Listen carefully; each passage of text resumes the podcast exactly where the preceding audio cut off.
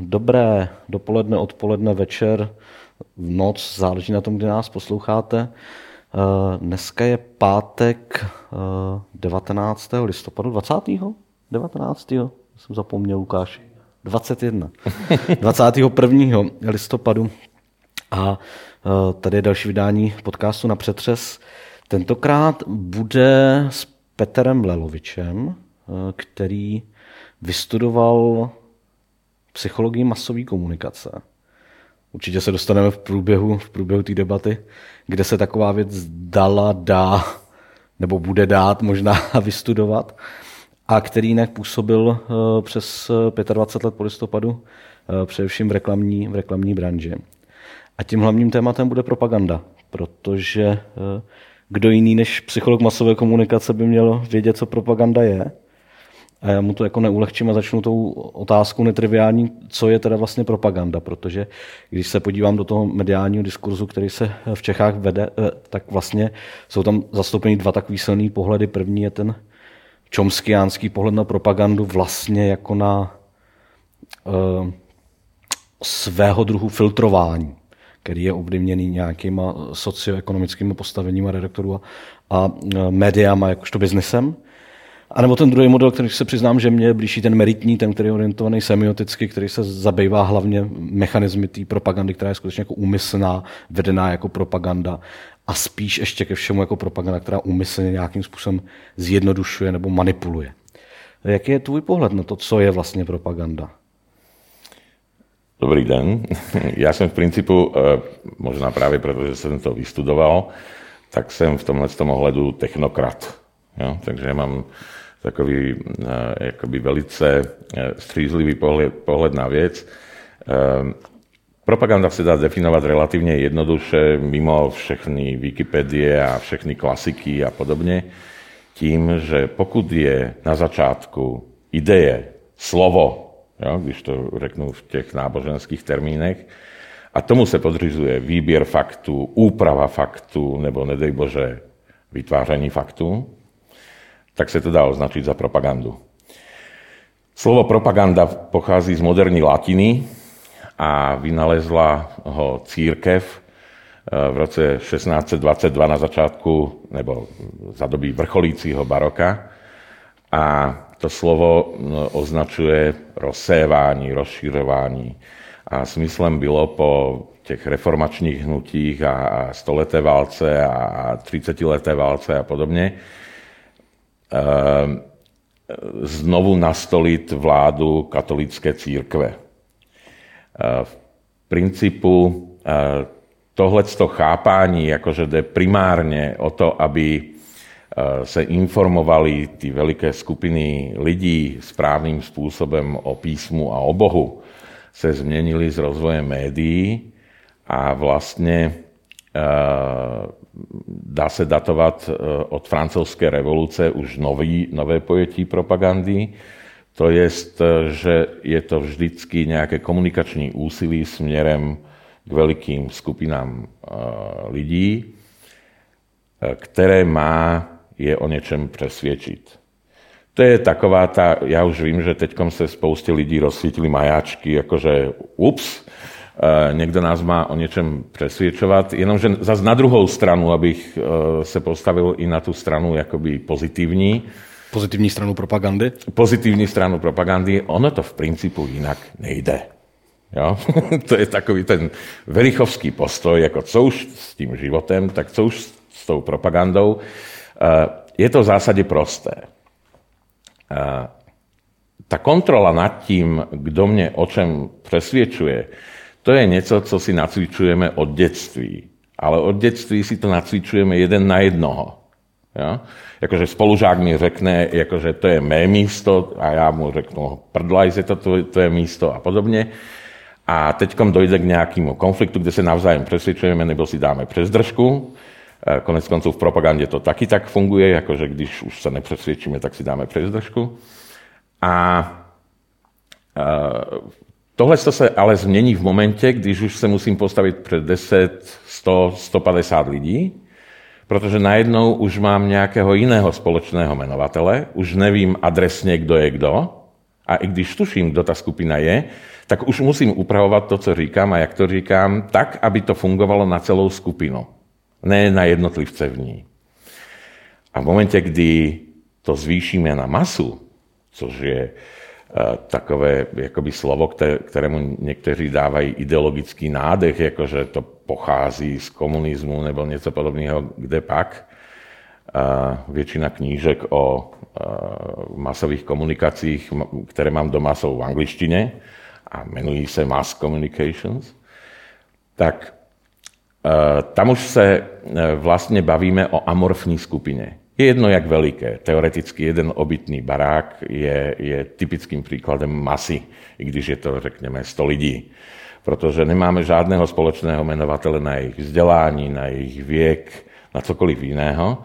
Takže když už bych měl k ním mluvit e, najednou, na domovní schůzi, řekněme, tak už musím zase hledat nějakého nejnižšího společného jmenovatele, čeho se můžu chytit, protože ti chytřejší ti to poberou i v té jednodušší formě, ale ti intelektuálně méně dostateční, řekněme, eufemisticky, ti by mohli mít problém. Ale tohle to není záležitost eh, baroka, nebo nedej Bože 20. století, ve skutečnosti už v Aristotelově rétorice, někde ze 4. století před naším letopočtem, eh, najdeme jeho argument, že eh, on se tam zabýval soudními řečmi. A protože soudci se tam, eh, tam byli volení a rotovali v těch funkcích, tak on tam zmiňuje, že to, že upravím argumentaci tak, aby to pochopil jednodušší soudce, není nic proti ničemu, protože je v zájmu mého klienta nebo toho, koho bráním, jo, abych ho dokázal obhájit i u soudce, který nepobere složitější argumenty. Takže, což je základ propagandy, jak jsem říkal. Takže v zásadě mm, jako jedna strana je opravdu to, že je to snaha o ovlivňování, o Eh, prosazování nějakých ideí. Eh, o prostředcích to je jiná káva, o tom určitě ještě budeme mluvit. Ale ta druhá stránka věci je to, že ono to ve skutečnosti s těmi, s těmi velikými skupinami o moc líp nejde. A zase můžeme si povídat o tom, proč to nejde a jaké jsou ty společné jmenovatele a podobně. Nabízí se otázka, jestli potom rozdíl mezi retorikou a e, propagandou je jenom otázka nějaký škály. Protože Aristoteles mluví o retorice v soudní síni. V tehdejší podobě e, mohl být maximálně nějaký náměstí plný e, občanů, kteří zrovna nebyli otroci. A tím ta masa se zhruba tak končila. Vynecháme-li armádní promluvy e, Není to jenom rozdíl škály vlastně mezi retorikou a, a propagandou? Mm, ani ne. E, škála v tom sehrává významnou roli, ale co je zajímavé na Aristotelovi je taky to, že on tam mluví i o politických projevech. Ale protože občané byli vlastně vybranou částí společnosti, tak tam na podiv e, tu argumentaci o, o tom hledání toho nejjednoduššího jmenovatele nemluví. Tam mluví o způsobech argumentace, o tom, jak politická řeč čím má být podložená a co jsou nejlépe fungující signály, ale tam nemluví o tom, že by bylo třeba to nějak obzvlášť zjednodušovat. Jo? Z, jednoduchého, z jednoduchého důvodu, protože ta agora se skládala, skládala jenom z občanů a ti občané, eh, ona, kupa lidí si představuje, představuje atenskou demokracii jako eh, absolutní totální demokracii všech, ale ve skutečnosti občané tvořili zhruba jenom asi 5 až 7 eh, těch lidí, kteří bydleli v tom, eh, v tom městě a v okolí, kterého se to týkalo. Jo, takže a těch 5% bylo natolik uh, politicky zběhlých, že vlastně tam se o, o tom nemluvilo. Tohle to začalo být zajímavé hlavně s rozvojem mass médií protože mimochodem i Chomsky, i spousta jiných teoretiků eh, masových médií eh, poměrně brzo postřehla, že v zásadě se nemění ta role eh, toho, kdo mluví a toho, kdo poslouchá, mezi tím, jestli je to živý člověk nebo médium. Ano, to médium je instituce s nějakými vlastnostmi a podobně, ale i ten novinár je ovlivnený svými osobnými skúsenostmi a tak dále a tak dále. Otázka pak je, jestli se tyhle věci mají promítať do toho, co dělá. A to je už mnohem širší věc, protože kromně spravodajství, to znamená podávání faktů, zde máme publicistiku, jako jsou komentáře, třeba si fejetony, jakoby jiné žánry, které se stanoviskům jednoduše nevyhnou. Když se vrátím zpátky k té rétorice, tak retorika je disciplína staletí, vlastně skoro tisíciletí stará. A, takže má už svoji klasifikaci, má svoje ustálené figury a svoje ustálené tropy.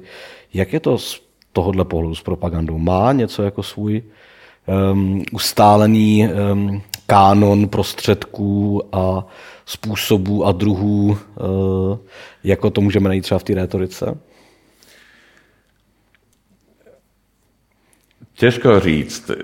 Existuje vlastne celá tá, táhle teórie propagandy, ono paradoxne, s tím si souvisí jeden velice zvláštní vědní obor, který je málo známý, protože byl po spousty let tajný. A e, říká se mu obsahová analýza, content analysis.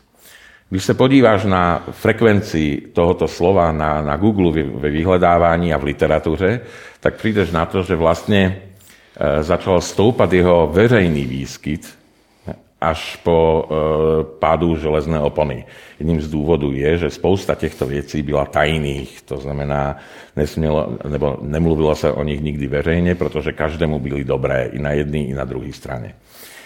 Eh, obsahová analýza se zabývá právě odhalováním těchto mechanismů, Ehm, že by existoval nějaký kánon, nějaká učebnice, eh, co dělat a podobně, to ani náhodou. Eh, z jednoduchého důvodu.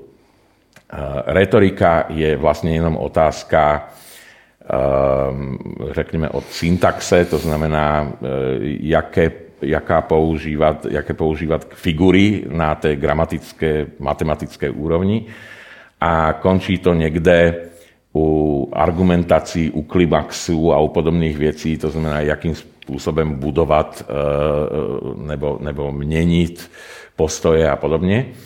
Eh, na to je propaganda příliš složitá. Eh, vstupuje tam do hry příliš mnoho faktorů. To znamená, o čem mluvím, přes jaká média mluvím, jaké mám protivníky, kdo může spochybnit má tvrzení a podobně a podobně. Takže jakože by existovala nějaká univerzální propagandistická kuchařka, to ne.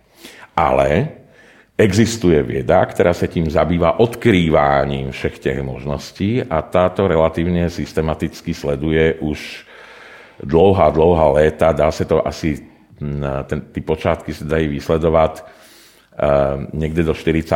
let, do 30. 40. let do Spojených států, kde ta hlavní jména uh, celé teorie masových komunikací, psychologie masových komunikací a podobně uh, rozebírali do podrobností uh, prezidentské volby Delano Roosevelta, ty poslední, ty třetí, protože je zajímalo, jak se ta společnost k tomu chová.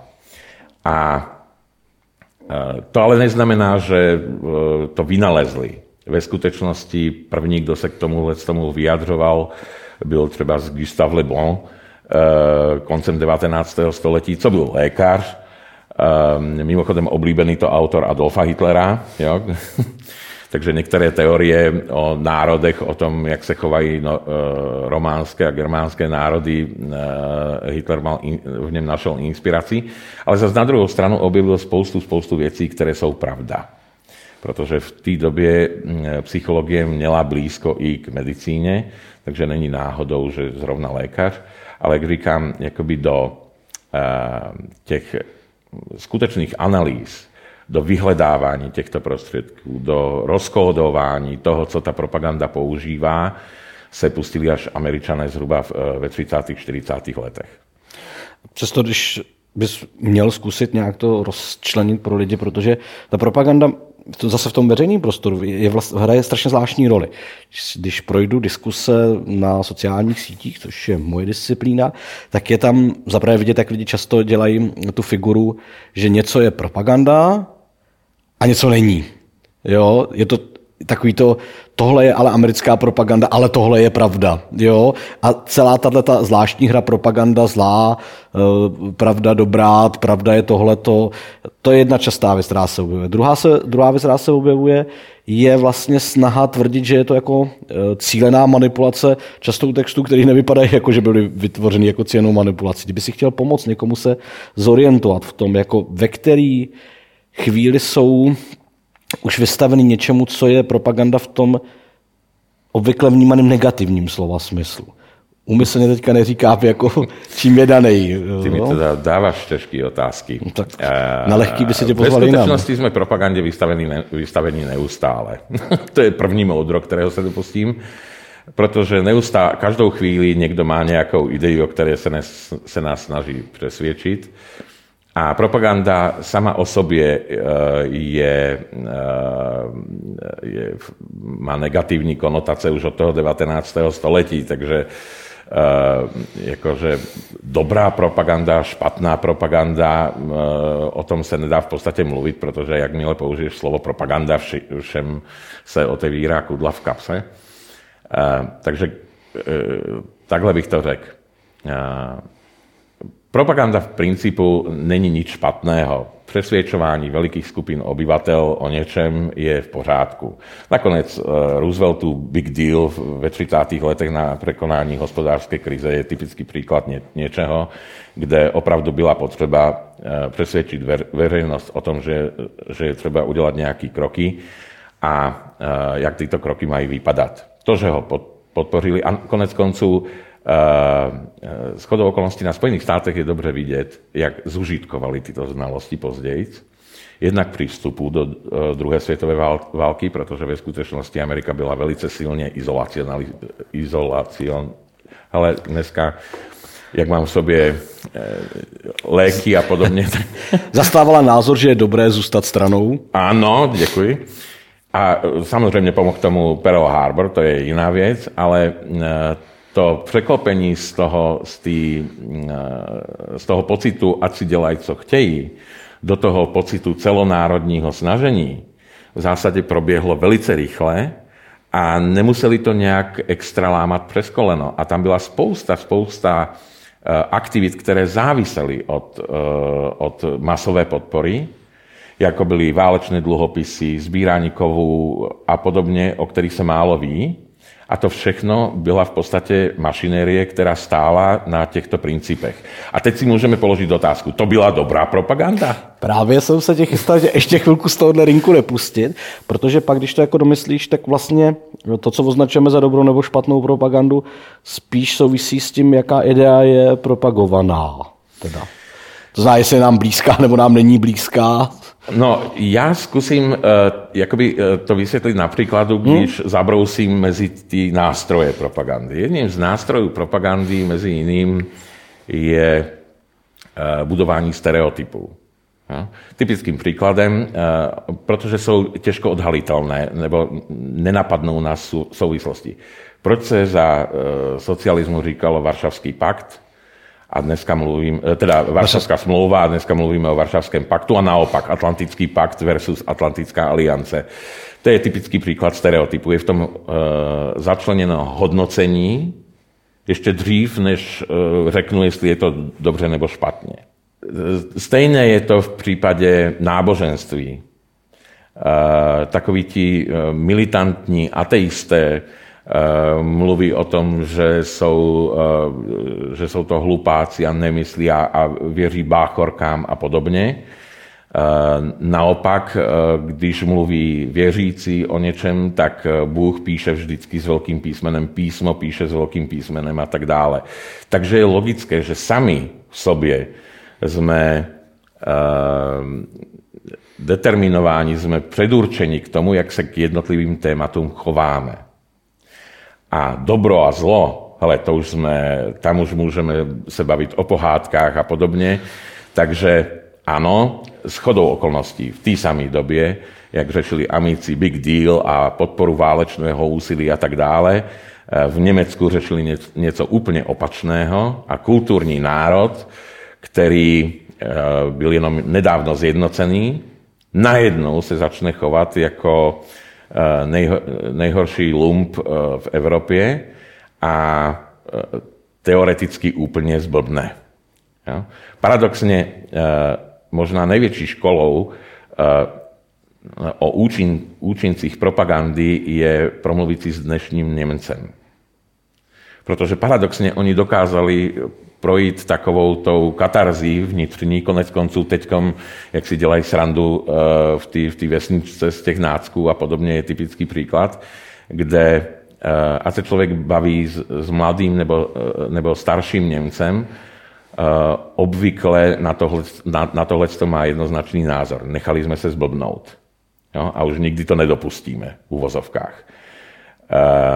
Já bych s panem Verichem k tomu jako člověk věnující se propagandě těch 30 let bych řekl, teda ne věnující se, eh, neživím se tím, protože jsem uhnul do té komerční sféry, která je přeci jenom morálně eh, přijatelnější i pro mě, eh, bych řekl, no, no, no, no, no, no, no.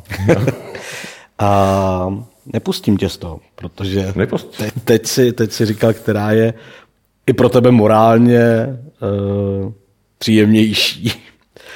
A zpátky k té propagandě a k těm prostředkům. Dobře, říkáš, že jsme vystaveni propagandě jako pořád. Jo? Na druhou stranu, zase, jako kdyby, když jsi něčemu vystavený pořád, tak už tam nejsi schopný vlastně, tak to jako ten pojem skoro ztrácí smysl, pokud se to ne, neprojeví ten rozdíl v těch propagandách někde jinde, třeba v intenzitě nebo v prostředcích. Nebudu tě nutit do těch morálních otázek, ale spíš teďka využiju tu technokratickou stránku tvý osobnosti co, je nějaký, co jsou nějaké jako typické prostředky té propagandy, který máme kolem sebe a který si, a teď to zase rozdvojím, eh, neuvědomujeme.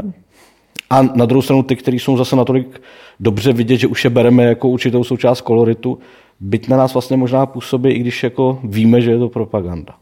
V zásade platí, že eh, čím je ten čím je tá ideje e, drsnejší, radikálnejší, významnejší a môže mít väčší vliv na spoločnosť, tím drsnejší e, metody používá.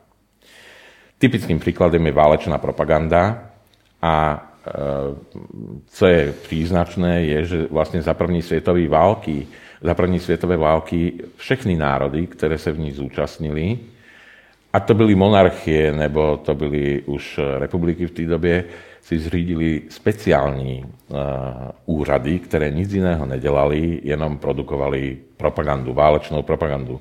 Konec konců, jestli uh, něco pro, uh, něčím bylo charakteristické 20. století, tak to byla právě ostrá válečná propaganda, proto konec konců studená válka byla především propagandistickou válkou, a šlo lety do vesmíru nebo cokoliv jiného. A čím se dá poznat? E, v zásadě jde o e, velice silná, e, jednosměrná, jednoznačná prohlášení, která nebývají provázená stejně silnými fakty nebo argumenty. To jsou takový ty plakátové řeči, jakože naši vepři boubelatí a podobně. To znamená taková tá hesla za světový mír, a k čemu dodávali intelektuálové, i kdyby nemal, neměl zůstat kámeň na kameni eh, v době vrcholící studené války, ale eh, v momente, když se jakoby od sebe otrhnou ty ideje a fakta, která by je měla doprovázet, v tu ranu je třeba začít eh, stříhat ušima. Ja? Což znamená, že když si to přeložíme do mm, nástupu Hitlera k moci třeba. No? hospodářská krize, e, dvoje nebo troje zopakované volby, kdy se ti politikové běžní ukázali jako neschopní a v tu ránu přijde někdo, kdo rychlými hesly řekne, tak a já teď udělám pořádek, všechny, vyháž, všechny je vyhážu a zruším všechny ty strany, protože ti politikové jsou stejně k ničemu. Ja? Existuje italský sociolog, který to popsal, který tvrdí, že všechny revoluce nebo všechny veliké spoločenské prevraty se vždycky dějí to, tou samou mechanikou, kterou objevila francouzská revoluce v roce 1792. Nejdříve lidé když chtějí změnit něco ve společnosti, si zvolí umírněné. Jenomže umírnění neudělají dost radikální změny. Tak si zvolí radikály. Přijdou ti jakobíni, pak lítají hlavy a střílí se do aristokracie z kanónu. E, zjistí, že to je taky blbě. A pak přijde silná osobnost. Jo? Pak přijde e, dělostřelecký ten, jo? Jako který než přijde do Paříže, už je z něho císař protože ten už teď konečně vyřeší ty problémy. A když se podíváme pak na uh, Velikou říjnovou revoluci a podobně, vždycky v principu nastávaly tyhle ty obraty. To znamená, my naopak máme tendenci jakoby očekávat něco.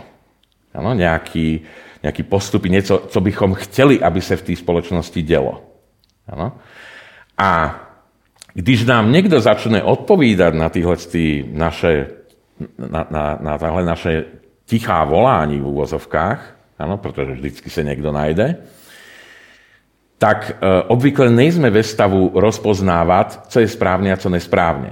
Jednoduše proto, že mluví naším jazykem, jo? mluví nám z duše, jo, jo, ten konvent je k ničemu, ti se k ničemu nerozhoupou, nebo ti němečtí politikové, jo, to, ti jsou stejně k ničemu a podobně ten Dolfi, ten, ten to říká správně, jo, jakože všechny vás vyhážu.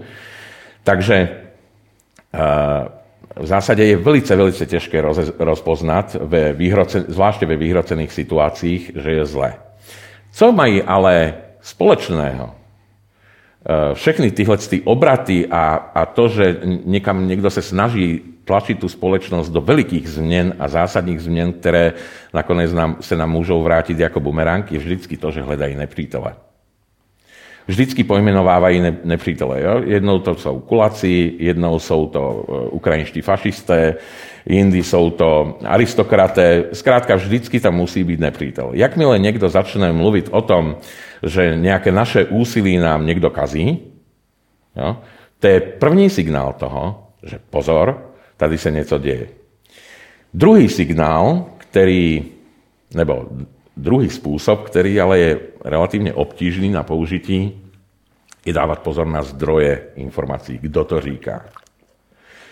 Eh, v 70. letech jedne, na jedné americké univerzitě dělali pokusy s tím, že předkládali studentům různé texty, které tvrdili i věci, které se tím studentům nelíbily, nehodili se jim do krámu, eh, nebo s nimi nesouhlasili.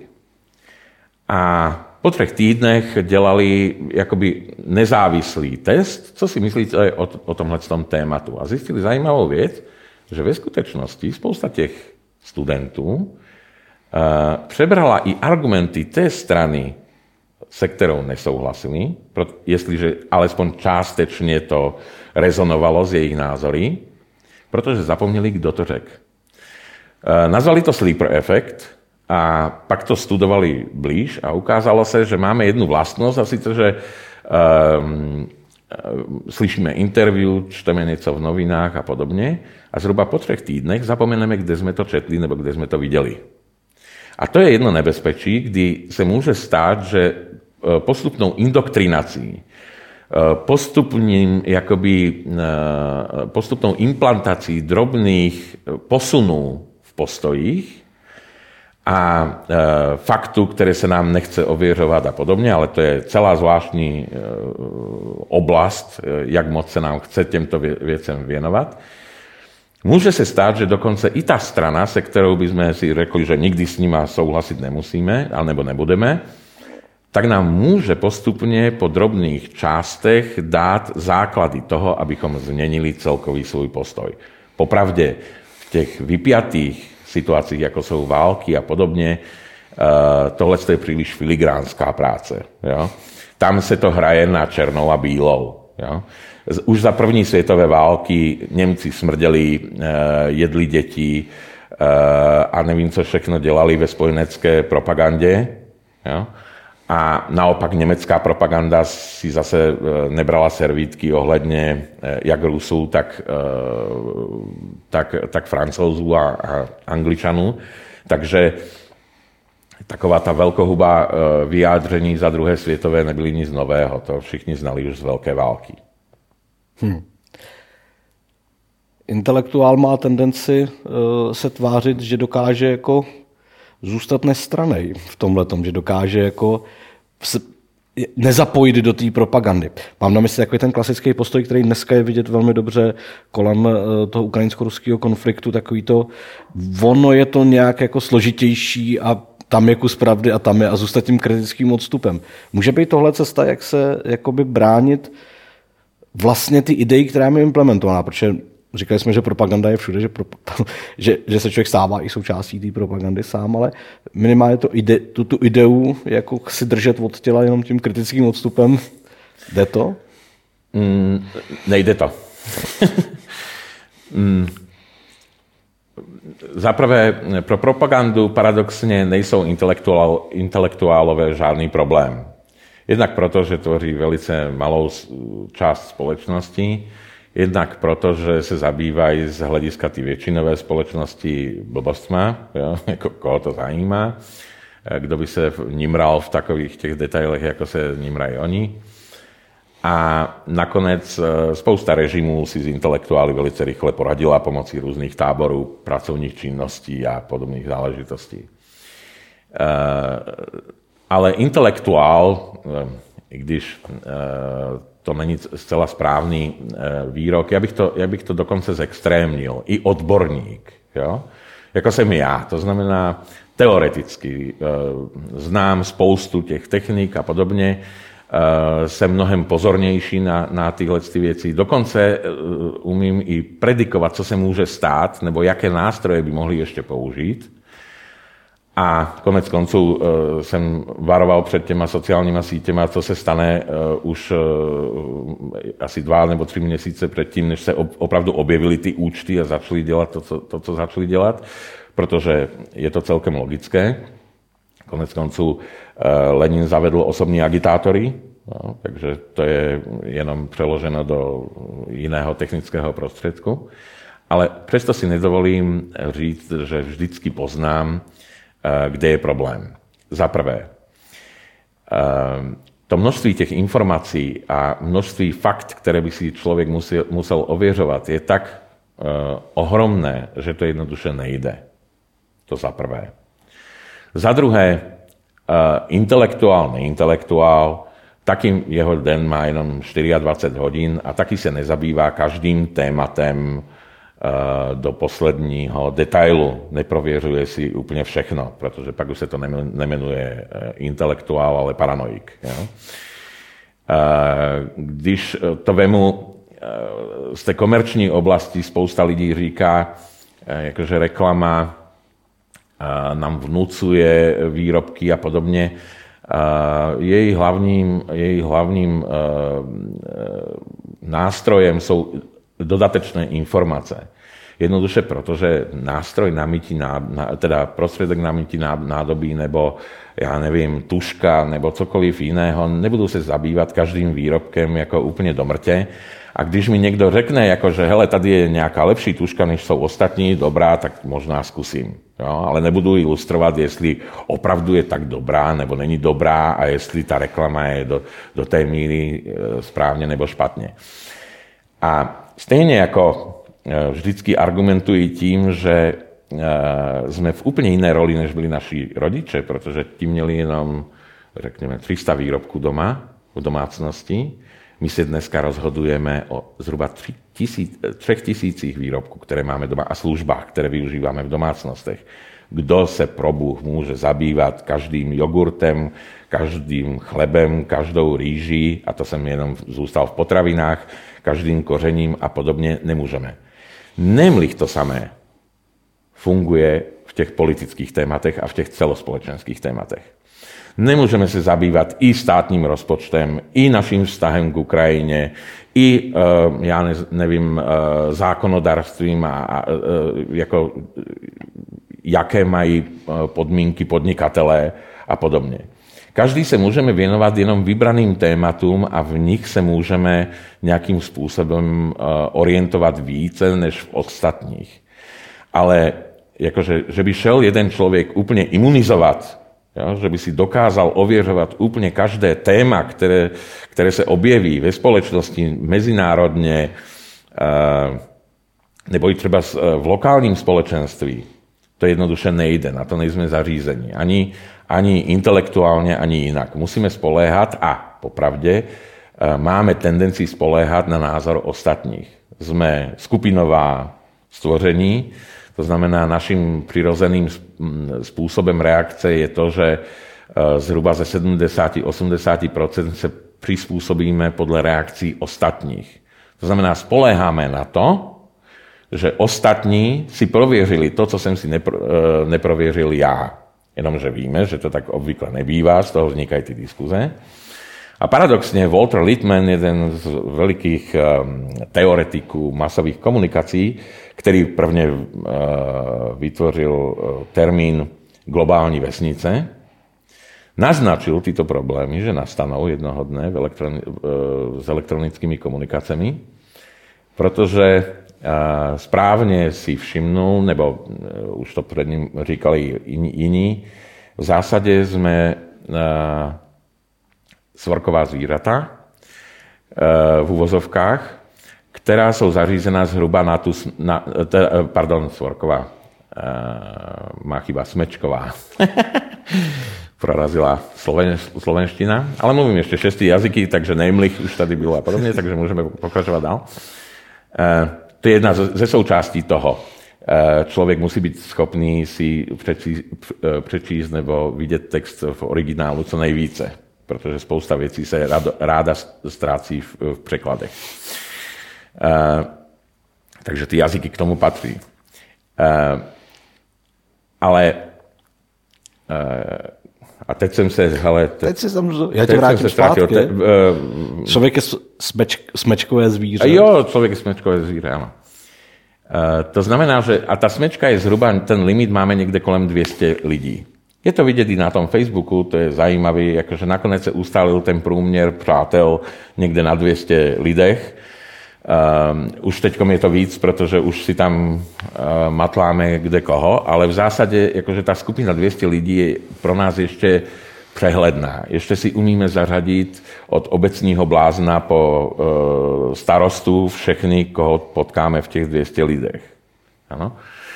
V momente, kdy, se bav, kdy žijeme ve společenstvích o milionech lidí, v momente, když uh, prostřednictvím těch elektronických pojítek Eh, protože v době Lipmana on si to představoval jako, že to způsobí telefony třeba, jo? protože o internetu ještě nebylo slyšet, to bylo, to bylo 50. leta, tak e, najednou jsme konfrontováni s názory jakoby jednotlivců, které máme tendenci přijímat e, s menší mírou filtrace, než když je to masové médium. Protože u média už jak si predpokladáme, že je to, ako institúce nám asi možná bude lhát. Paradoxne v postkomunistických krajinách sme s tímhle s tým měli veľké problémy v reklame, protože lidé projevovali mimořádnou skepsi vůči e, médiím. Takže když se odstlá reklama v médiích, tak to bylo jedno, protože ten nosič byl diskreditován. Protože vždycky tady existovala dvojí kultura, dvojí, eh, dvojí informační kanál. Jeden se jmenoval Obývák a ten druhý se jmenoval Rudé právo a závěry 15. Eh, sjezdu, které stejně nikdo nečet, že ani většina těch funkcionářů. Takže eh, u těch médií máme zabudovaný ten blok a paradoxně i v tom totalitním režimu ten blok byl vybudován mimořádně silný. Jakmile je to ale jakoby jedinec, který najednou člověka začne zaplavovat nějakými fakty a podobně na sociálních sítích, pokud bychom si chtěli prověřit všechno, co říká, tak to dá strašné práce a času. A jsme tam, kde jsme byli. Nejde si ověřit všechno. Uh, Tohle to byl poznatek, tohle to byl poznatek právě z těch 40. let, kdy uh, udělali nakonec všechny ty studie, to byly tři nějaké významnější studie sociologické, kdy se zabývali tím, jak komunikace ve společnosti fungují. A pak udělali jednu, jednu souhrnou studii, která pak vyšla, kde objevili, že existuje, existuje něco jako dvoustupňová komunikace. Ano? Eh, což spousta lidí používá ty výrazy, ale netuší, jak, eh, jak to ti autoři původně mysleli. Ten princip je jednoduchý. Existují názorov, názoroví vůdci, nebo lépe preloženo formátoři mínění, to znamená ti, kteří ovlivňují mínění ostatních, ne kvůli tomu, že by to byli nějaký, nějací propagandisté. Jo? To je někdo, kdo se prostě zabývá nějakým tématem hloubějš než kdokoliv jiný. Jo? To může být kolegyně, která u kávovaru ví, e, co se posledního šustlo v ordinaci, jo? kdo s kým a, a proč a podobně. A pamatuje si všechny díly dozadu a podobně a ví ti herci s kým, jako to pečou ve skutečnosti a podobně. To je ten člověk, kterého si vememe sebou, když si jdeme koupit e, oježený auto do autobazaru, tak to bude nějaký mm, e, švára nebo někdo, kdo zkrátka ani nemusí být automechanik. Jo? Ale je považován jakože někdo, kdo se vyzná z nějakých důvodů.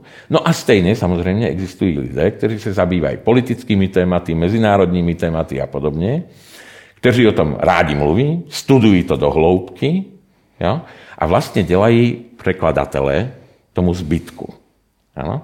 Takže prvním stupněm komunikace jsou ti šířitelé informací, ale protože věnujeme relativně nízkou pozornost médiím, jo? a měřené na jednotlivá témata, to jsou opravdu útržky a části titulku, kam jsme ve stavu se dostat, ano?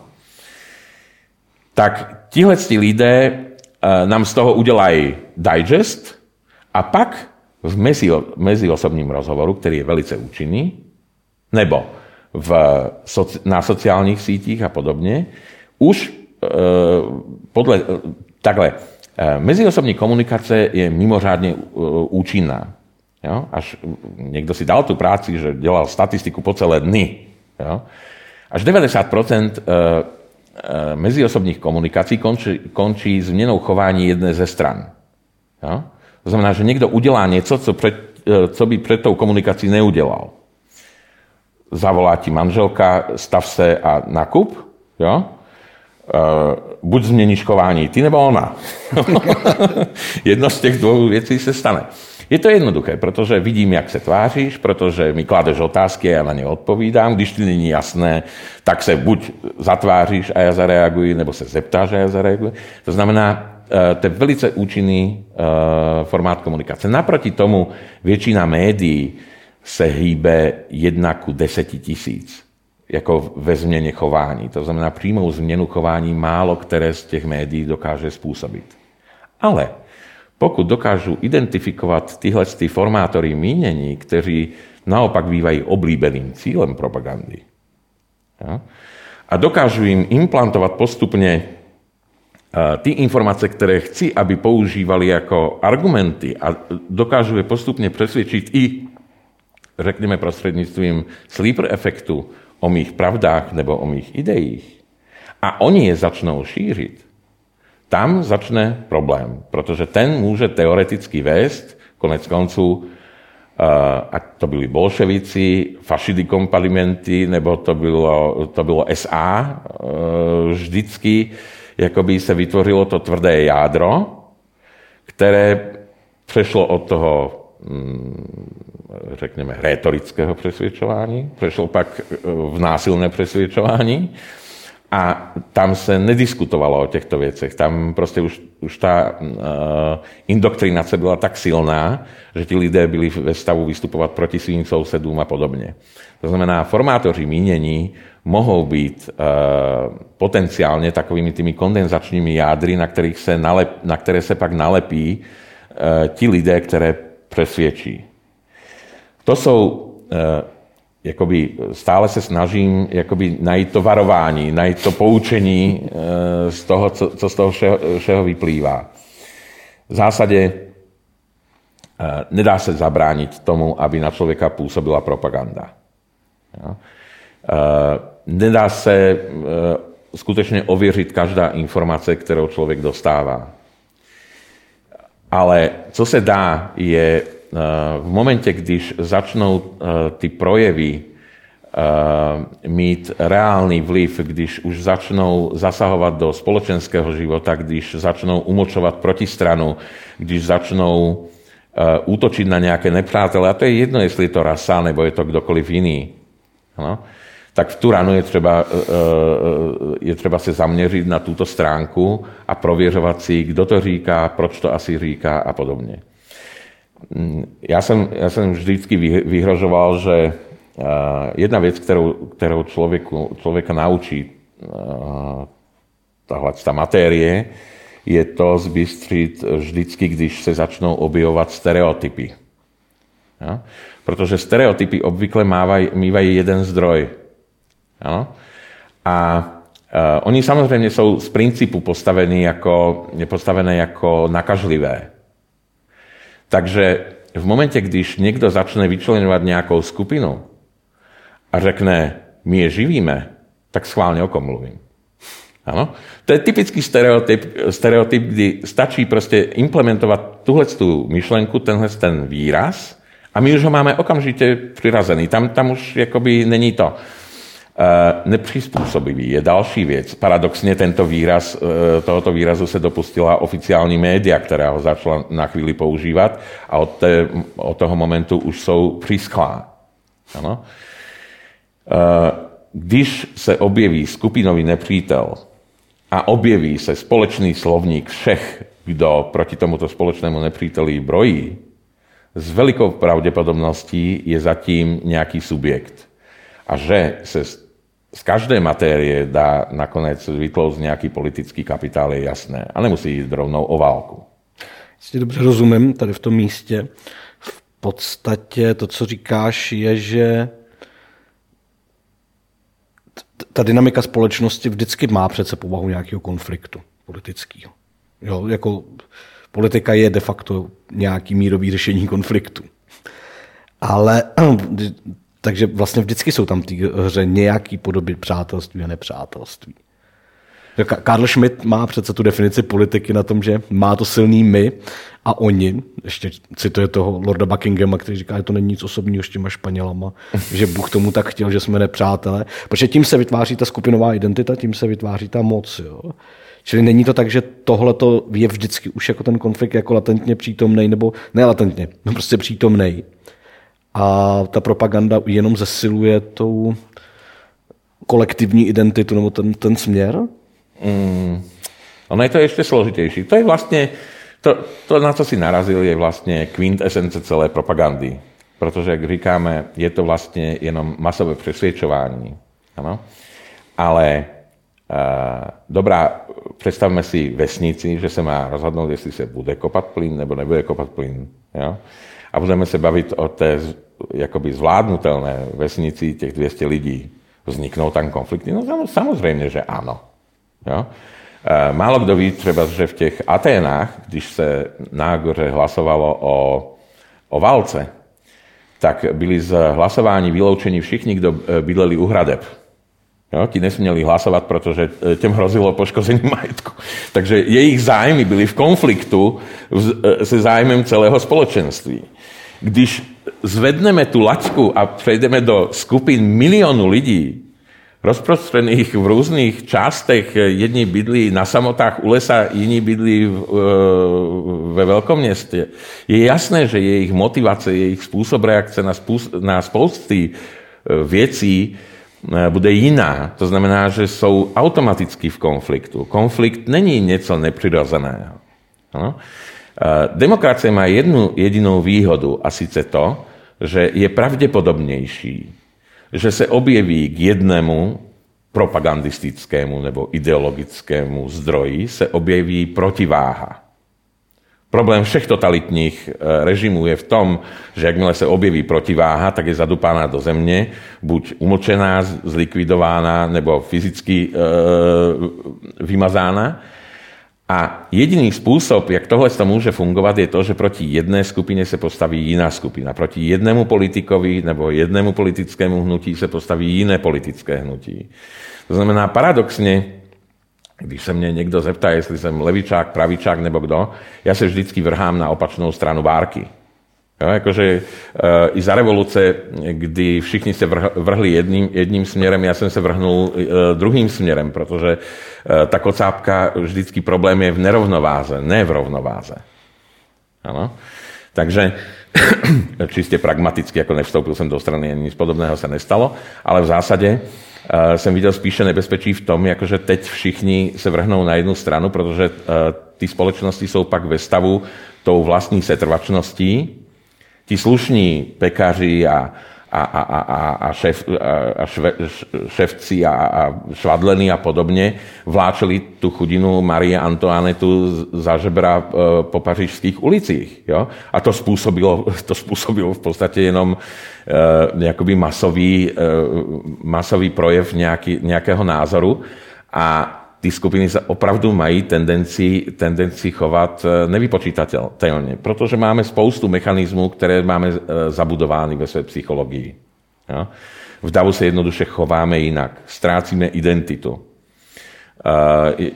Jak stojíme na tlačení, stojí nám spousta lidí v osobním prostoru, který za normálních okolností si zachováváme. Teoreticky e, přinutit výtah zpívat národní hymnu není vůbec problém, pokud je v něm dost lidí.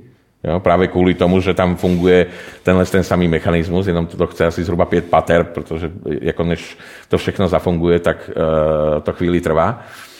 Takže je tam spoustu takových těch atavizmů, protože my jsme relativně nový druh. Jo? Odhaduje se, že e, nejstarší homo sapiens, kterého jsme našli, má 196 tisíc let, to nic není, jako z evolučního hlediska. Spousta lidí si myslí, že jsme e, mnohem chytřejší, než byli lidé ve středověku nebo něco podobného, ani náhodou. Jo? To, co se e, událo z naší civilizací a podobně, je Eh, jsou pozitivní projevy toho, že je nás mnohem víc. Proto máme víc výrobků, máme větší blahobyt, protože eh, každé dva měsíce někdo chodí a stříhá trávník eh, před mým domem eh, na, na, na veřejném prostranství, protože si ta společnost může dovolit někoho, kdo dělá takovou tu, takovou tu věc. Ve středověku, když 90% lidí muselo pracovat na polích, aby, aby ta společnost ne, ne, neuhynula na, na hlad, jo, nevyhnula na hlad, tak si eh, podobný luxus dovolit nemohli. My dneska máme spoustu, spoustu luxusních věcí, Propaganda je ale odvrácenou stranou. To znamená, jo, že nás víc a více kooperujeme. Eh, když si my dva usmyslíme, že budeme vyrábět televizory, eh, usmyslet si něco podobného před 40 lety, tak by to nešlo, protože bychom museli udělat továrnu a tak dále a tak dále. Dneska zvedneme pár telefonů, napíšeme pár mailů, jo? desky si objednáme z Číny, eh, z Číny, z Tajvanu a obrazovky možná z Pardubic, Jo? A do dvou měsíců ty televizory existují, protože kooperujeme v takhle velkých měřících. Na druhou stranu je s tím ale jde taky to, že ten někdo, kdo může obejít vesnici s peticí, jo, že starostarej vů, jo, a ten plyn je zbytečný, ano, to samé se ve velikém měřítku, v mnohem větším informačním šumu, který je kolem nás, může stát celkem nenápadně. A bez toho, abychom to postrehli nebo rozpoznali v dobách, kdy to ještě jde. To znamená, že jediný recept, který na tohle existuje, je uh, popřávat sluchu všem stranám a uh, teoreticky, ano, teď to, to bude dost, dost kacířské, co řeknu, ke všem těm lidem, kteří tvrdí, že kultury jsou volně myslitelné, ano, patří i ti rasisté, protože ti představují tu druhou stranu. Kouzlo správného výsledku není v tom eliminovat e, jedny z nich. Kouzlo je v tom udržet je v rovnováze. Protože jenom z toho mohou vzejít e, ta nejsprávnější celospolečenská rozhodnutí. A ta vždycky ale budou vyhovovat jenom v lepším prípade väčšine, protože kdyby opravdu rozhodovala väčšina, tak nemáme dane a, a spousty ďal, dalších věcí. Že jo? Ale uh, jako vždycky, když ta jedna strana začne moc jakoby uh, okatě uh, začne přebíjet a začne používat příliš silná slova, příliš silné argumenty, dojde na zbraně, dojde na nějakou válku, mluví neustále o nepřátelích, používá ta samá slova, ty samé argumenty, uh, kolik už 8-9 měsíců jsou Ukrajin, Ukrajinci uh, fašisté?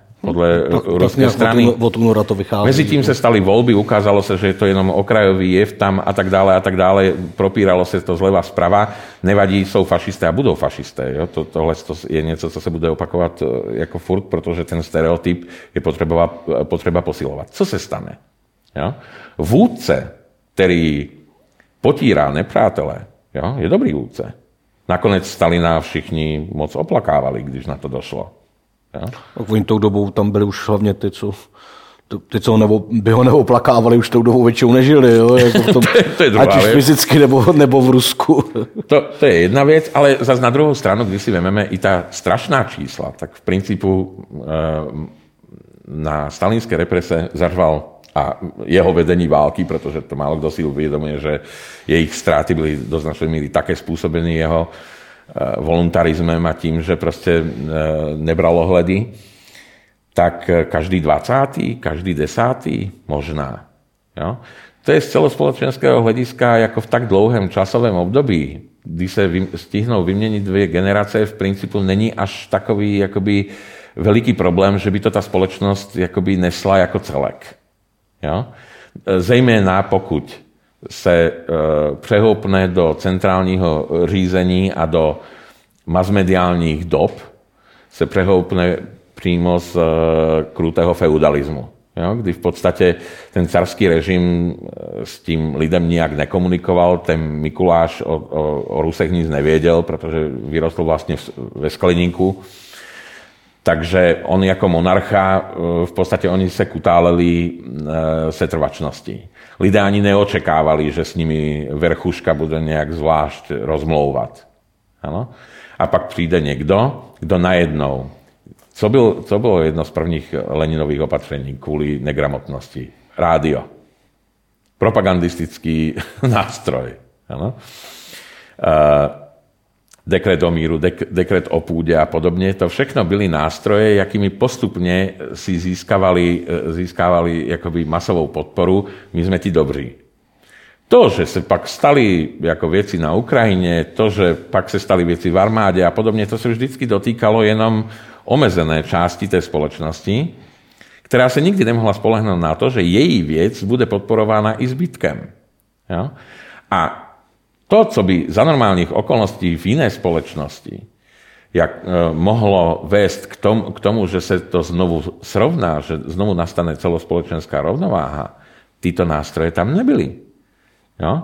Proto oni nesměli, nesměli uh, se přemysťovat mezi, mezi jednotlivými městy a oblastmi, jo? že potřebovali povolení, protože tím by se šířily zprávy jinak než centrálně řízenými mas, prostředky masové informace a propagandy.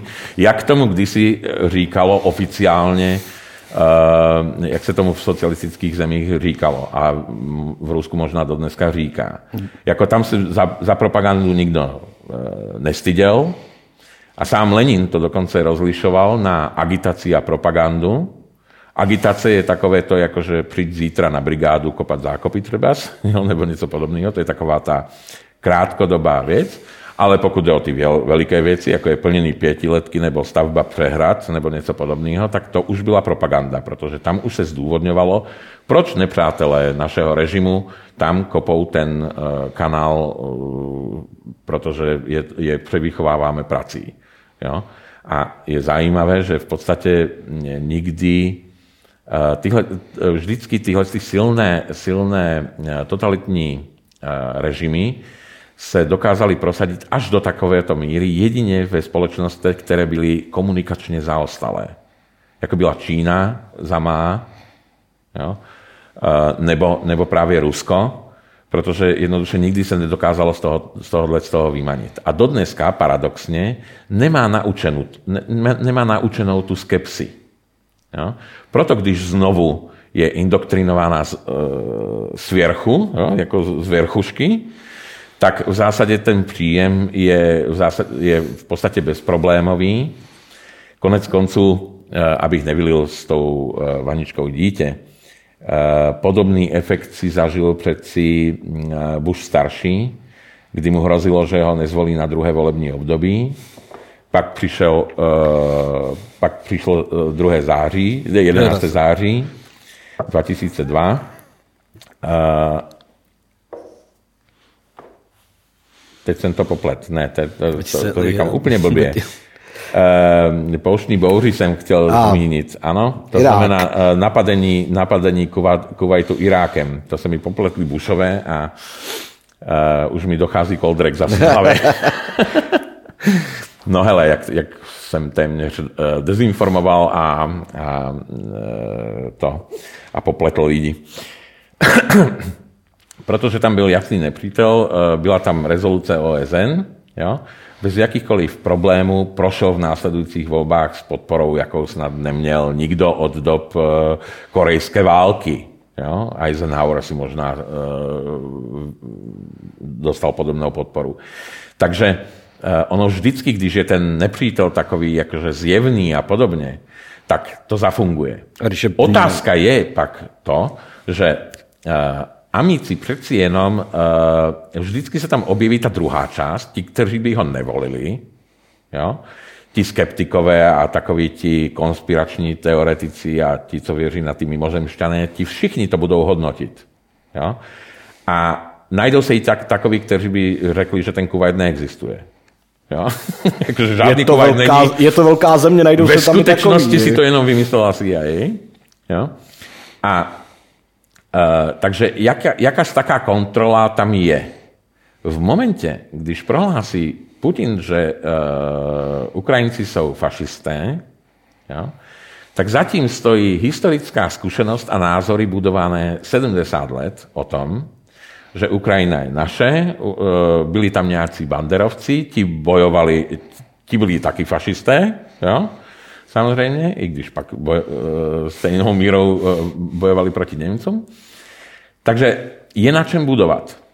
To znamená, že v momente, kdy znovu oživím tyhle staré stereotypy a když se zeptáš rodičů, tak se dozvíš to samé. No jo, to Bandera, to, byl, to, byl kvít, to bylo Kvítko, Vlasovci a všichni tyhle, to byli fašisté, to, to byli zrádci všichni. Jo? To, že byli pro Stalina zrádci, ti lidé, kteří skončili v koncentrácích, protože je bral tak, že jsou indoktrinováni západním myšlením a skončili taky v lágrech, to už nikdo neřešil.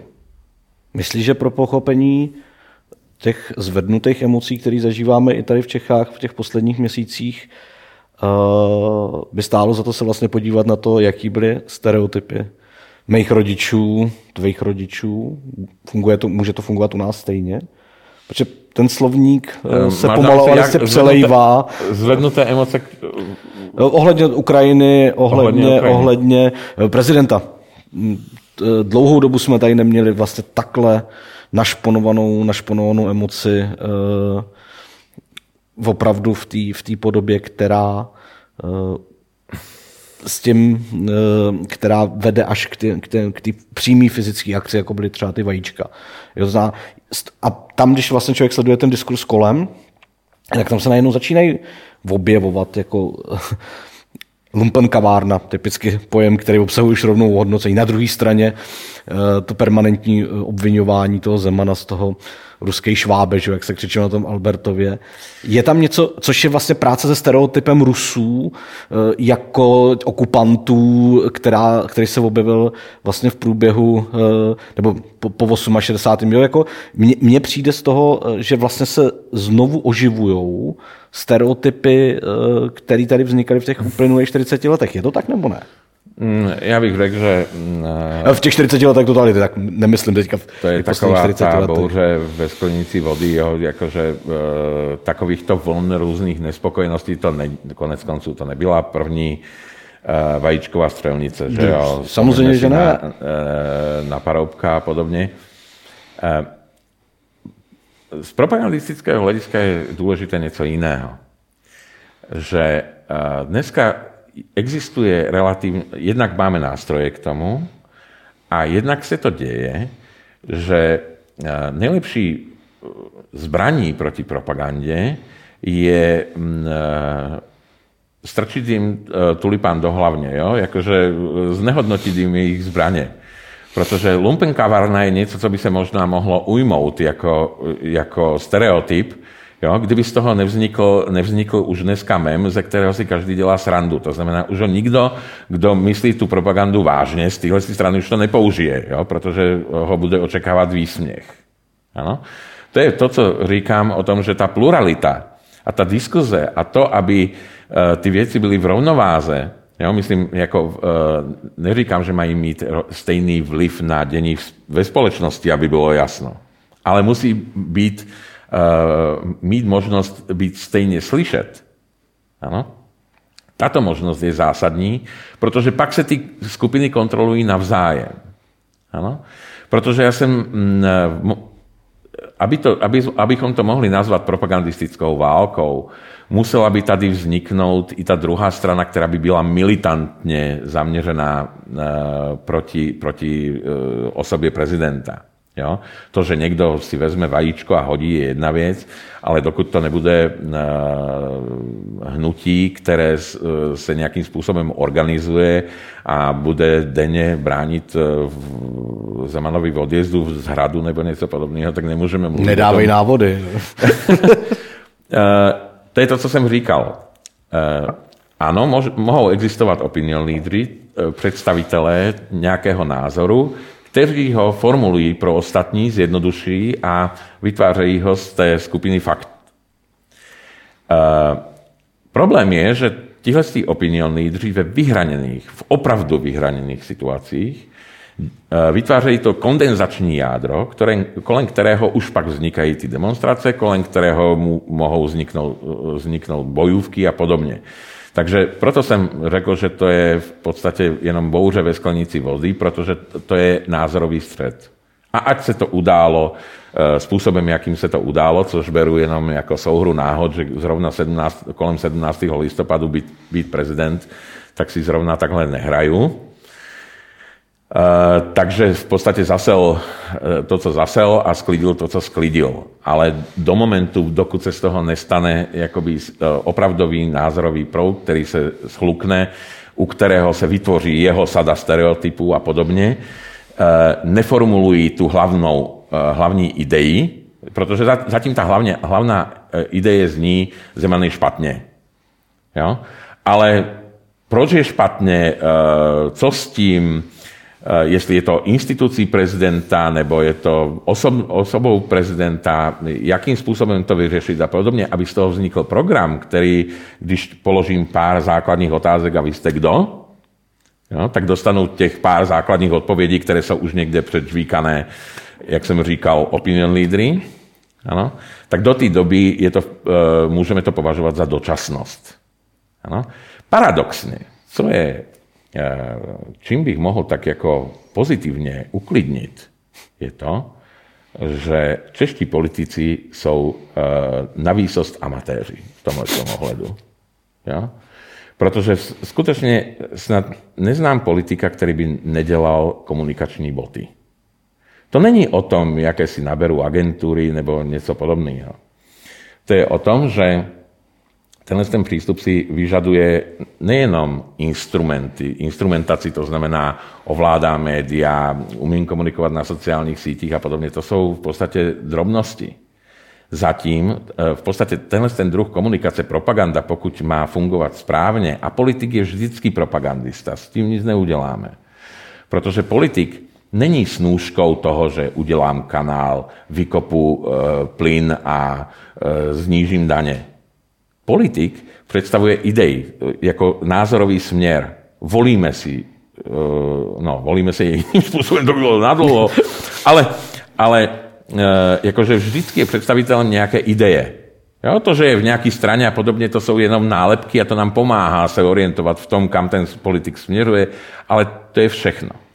To znamená, že pro něj je v principu propaganda e, základní věcí, protože nemůže na základě faktů jo, když se pokusí argumentovat faktama, jakože chodil jsem do toho, do toho parlamentu a tam jsem hlasoval takhle a tam jsem hlasoval tamhle, do koho to zajímá.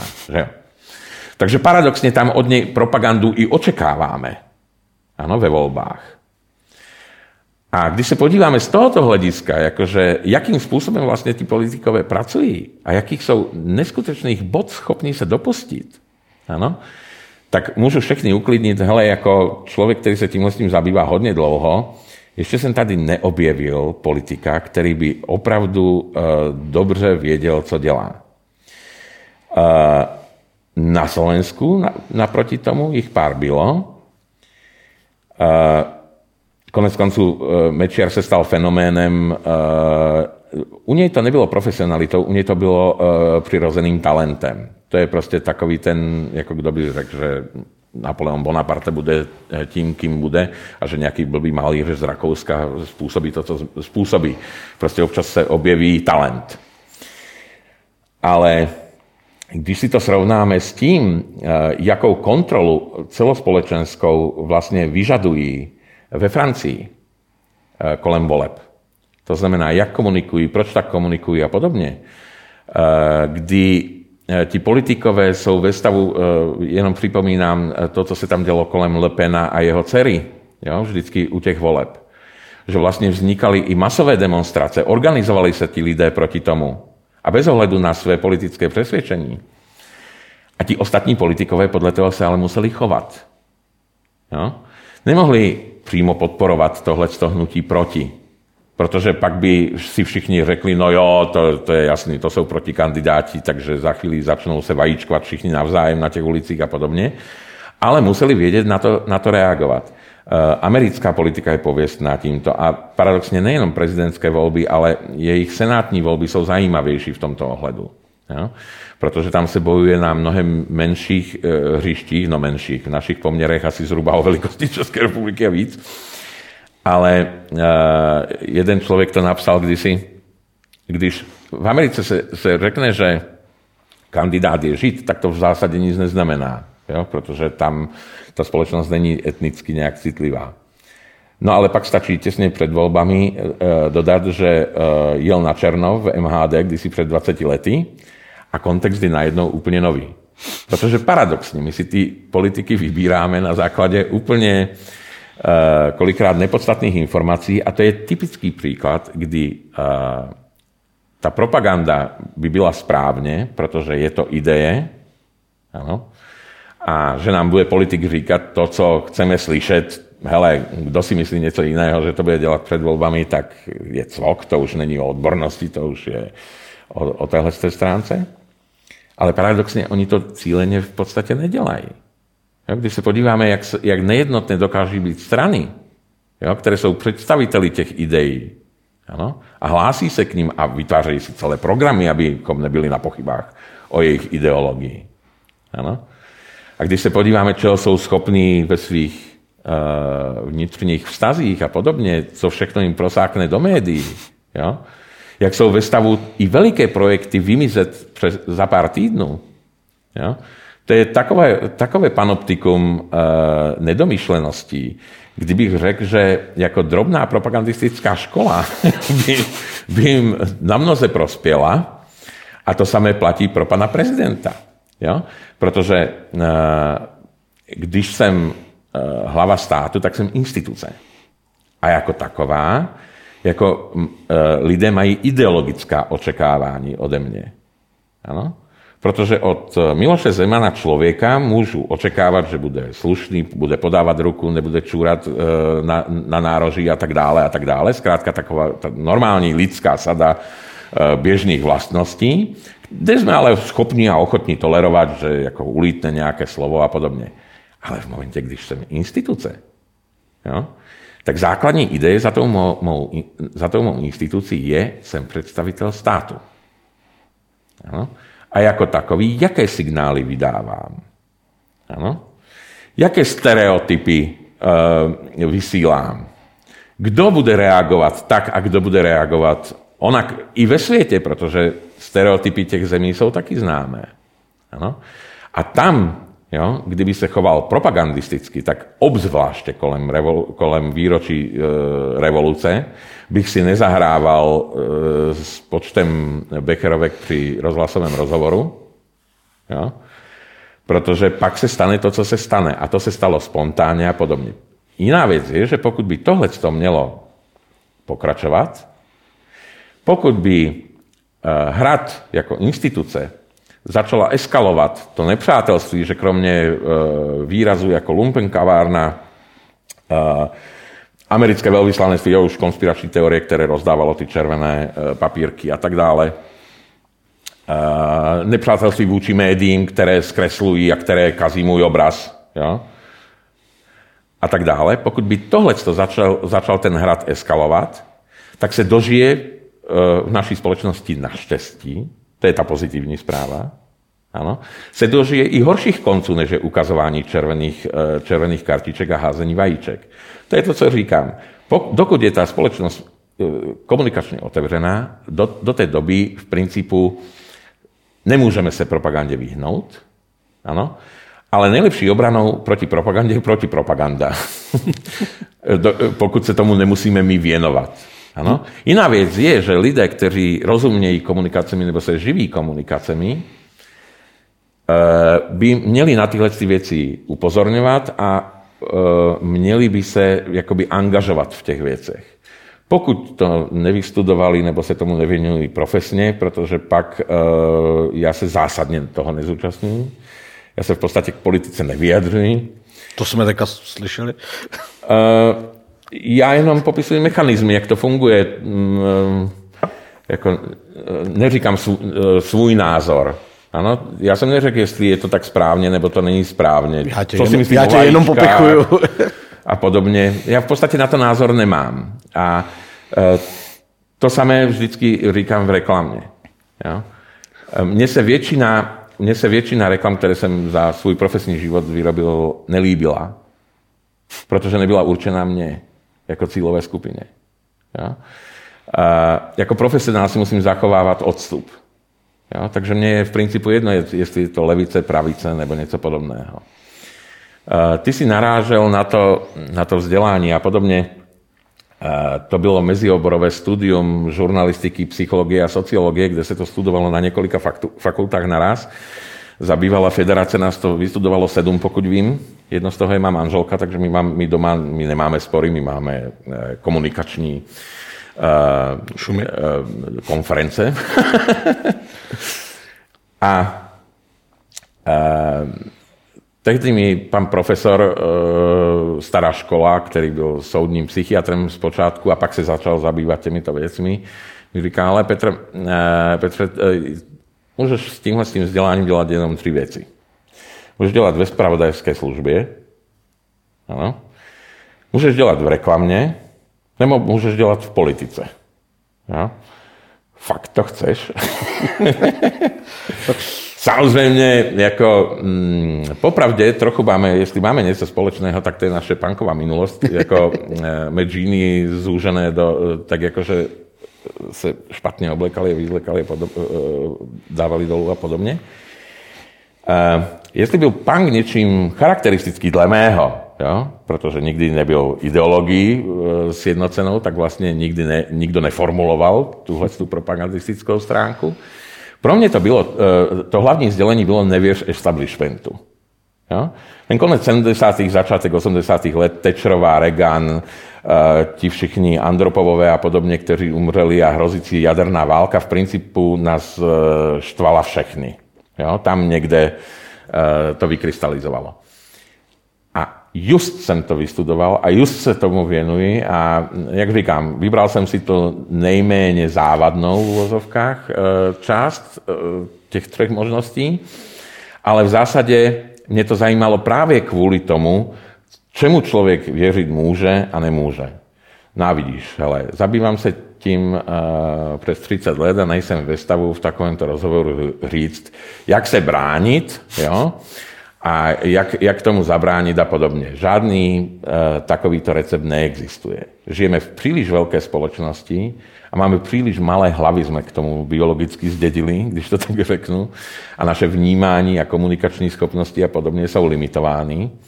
Takže jediné, co jsme na, na tohle dokázali vymyslet chytrýho, je to, že proti jedné skupině po, postavíme druhou a necháme je volně komunikovat a všichni na tu komunikaci uvidíme a uděláme si svůj vlastní názor. Nic lepšího na propagandu není. Tak to ještě nezní jako úplně špatný projekt. Já bych poděkoval Peterovi za to, že přijal pozvání na přetřesu a děkuji posluchačům, kteří to doposlouchali až sem a doufám, že jim to k něčemu bude. Mějte se hezky.